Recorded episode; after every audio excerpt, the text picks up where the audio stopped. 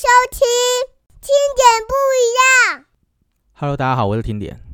结婚前要三思的几件事情，想要建立一个哦坚实又有基础的一个婚姻关系啊，听点认为并不是能够在两三天内就能够完成的事情。就算是因为有可能是一见钟情啊而走在一起，个人认为还是需要经过时间的考验，才能够更好的去判断对方是不是那一个对的人。与其说呢，相处的时间很重要，不如说伴侣在交往时一起体验过的一些特定的经历，透过一点一滴的互动，累积起了所谓的回忆和故事，产生出紧密的连结，才能够真正的更深入的去理解和包容对方。这也是让两个人能够一同走过幸福与艰难时光的一个重要的元素。人生呢，有几个重要的阶段哦。论及婚嫁，就是一个人生重要的阶段之一。如果能够在结婚前多三思几件事情，将对于有帮助在婚姻路上走得更长又更久。今天听点呢会分享几个议题哦，会讲到许多现实层面的一些问题，也会从比较根本的角度来进行分析。如果你或身边的人正面临感情婚姻的抉择大小事情，请多多分享和推荐这一集来听哦，让恋爱中的人们可以多一些参考。那我们就开始喽。首先，第一个，婚姻这一艘船最好事先经历过风浪。婚姻这艘船哦，能够航行的多远，前提就是这艘船的基础有没有稳固。听点这里要很老实的说啊，不是在唱衰，这是真的。谁不是在意气风发的时候光彩耀人？但是又有几个能够从谷底低潮爬起来呢？人生顺遂的时候呢，两个人肯定是爱的非常甜蜜的嘛，对不对？肯定有理所当然的。但是当面临到打雷、闪电、大风大浪的人生逆境的时候，才能够真正发现这段感情是否经得起考验。婚姻这艘船呢，如果基础没有稳固，太多的时候啊，当不如意的事情发生的时候，感情的基础就像泡泡一样，一碰就破碎了。同时，也像一艘不耐风雨的船只，有个华丽呀宏伟的外观，但却只能够航行在一些风景优美或是平稳没有浪的一些湖泊上面。一旦航向大海，碰到了风浪，这个船身可能就会被解体或被肢体，可以说是隐藏着巨大的危机啊。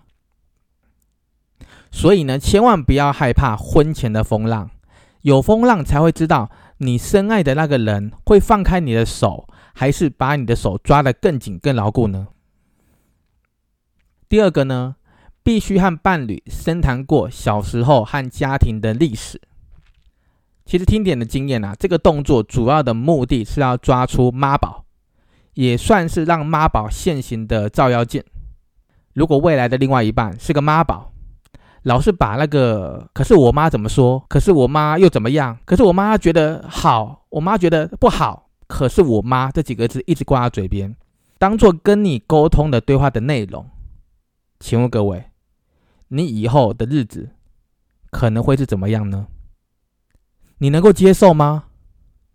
多花一些时间哈，去理解彼此的过去，认识对方的家庭和他家庭的历史。也有可能是他们家族喜欢什么，又不喜欢什么，或是他们的家族是开放的还是保守的，包含宗教的信仰啊、政治的立场，或者金钱的观念等等的各类敏感的议题。听点建议，必须去尝试的挖掘看看，才能为未来的婚姻多一份的保障和做好心理准备。毕竟恋爱哦是两个人的事，但是呢，结婚却是两个家庭的事情。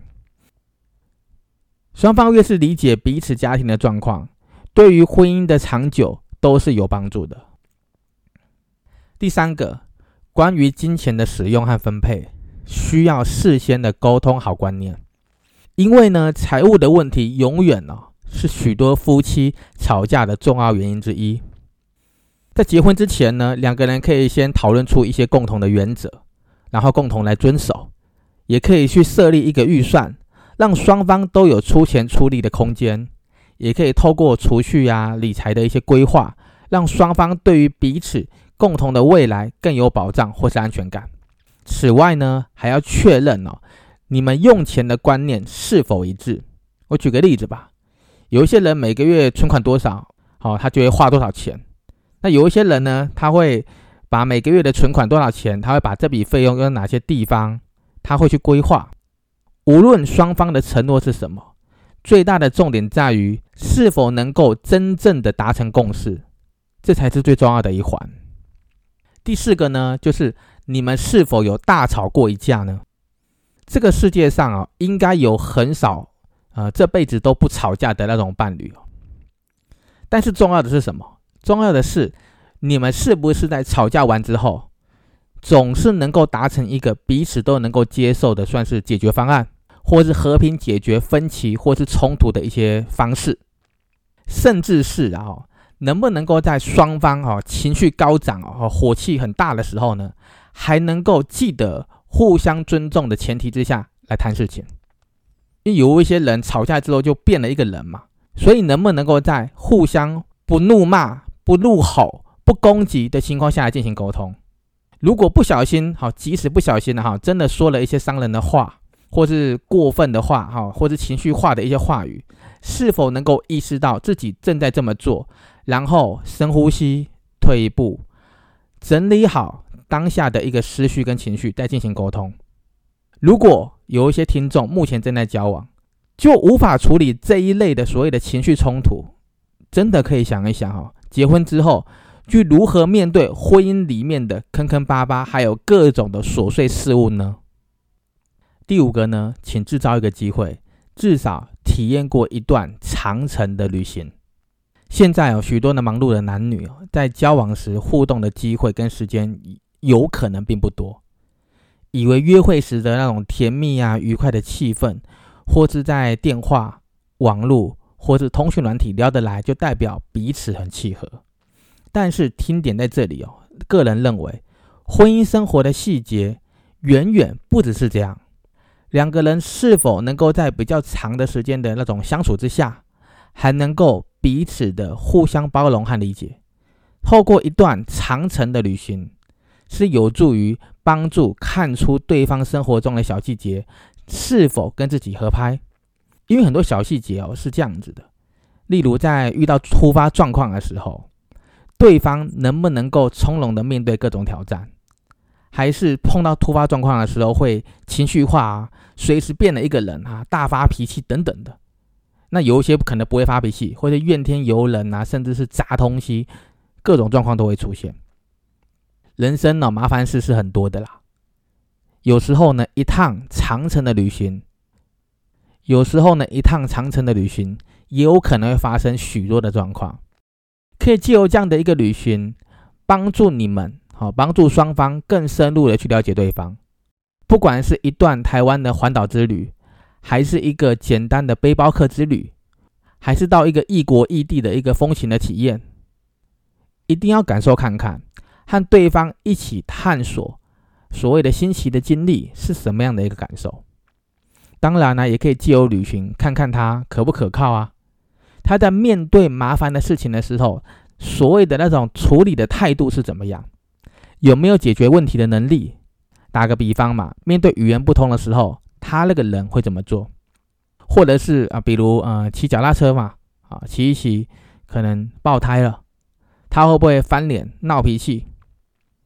或者是跟陌生人起了一些冲突，他能不能够客观理性的处理？还是只是一股脑的去责怪所有的人？反正全世界都有错，就是他自己没有错之类的。如果正在收听的各位听众啊。你准备想和一个人携手一辈子，有一些事情真的需要在婚姻之前，哦，就要看仔细了。如果一趟旅行不够看，那就多几趟吧。第六个呢，找出两个人住在一起的相处方式。现在的社会对于感情的婚姻的这观念哦是比较开放的，不同于古早时期啊，华人社会的那种婚姻哦，多半啊。呃，父母之命啊，媒妁之言，就决定了他们的婚姻。在早期哦，那个时候搞不好还没有跟对象见过面，甚至是没见过几次面就结婚的例子，也算是很多的啦。可是现在不同喽，在准备结婚之前呢，最好一定要找出两个人住在一起都能够接受的生活模式。两个人要怎么样可以相看两不厌的生活在一个屋檐下？我觉得这是非常重要的。如果没有这样做，你可能无法知道对方有没有一些特别的生活习惯或者癖好。我举个例子嘛，洁癖的习惯可能会惹到你。好，有一些人不喜欢洁癖的人嘛，或者是某一些生活习惯会破坏到你原本的生活秩序等等的。而且呢，重点是很多东西要住在一起才能够知道，双方才能够意识到共同生活啊，维持一些和谐和包容性的重要。例如，懂得家务事的分配啊，这样也会让你去了解对方，也可以更了解自己是否能够跟这个人好好的长时间的生活在一起。以上呢是许多哈准新人前来咨询时所提供的一些想法和意见，在这里呢听点简单的分享几个给大家作为参考。结婚前多思考，多点观察，这么做的重点在于让情侣。双方学习如何尊重、不伤感情的方式来传达或是接收对方的讯息。或许啦，各位听众，你会慢慢的察觉，某些时候呢，不能够再任性妄为了。或许在家里你可以嘛，但是双方在一起就不能够任性妄为了。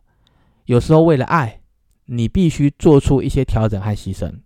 当然了，同时你也会发现嘛，有个人。顺便帮你倒了一杯饮料，倒了一个咖啡，或者烤了一片面包，烤了一片吐司，或者准备了一个饼干，在彼此的生活中营造更多的所谓的生活乐趣和情趣，好像也不赖啊。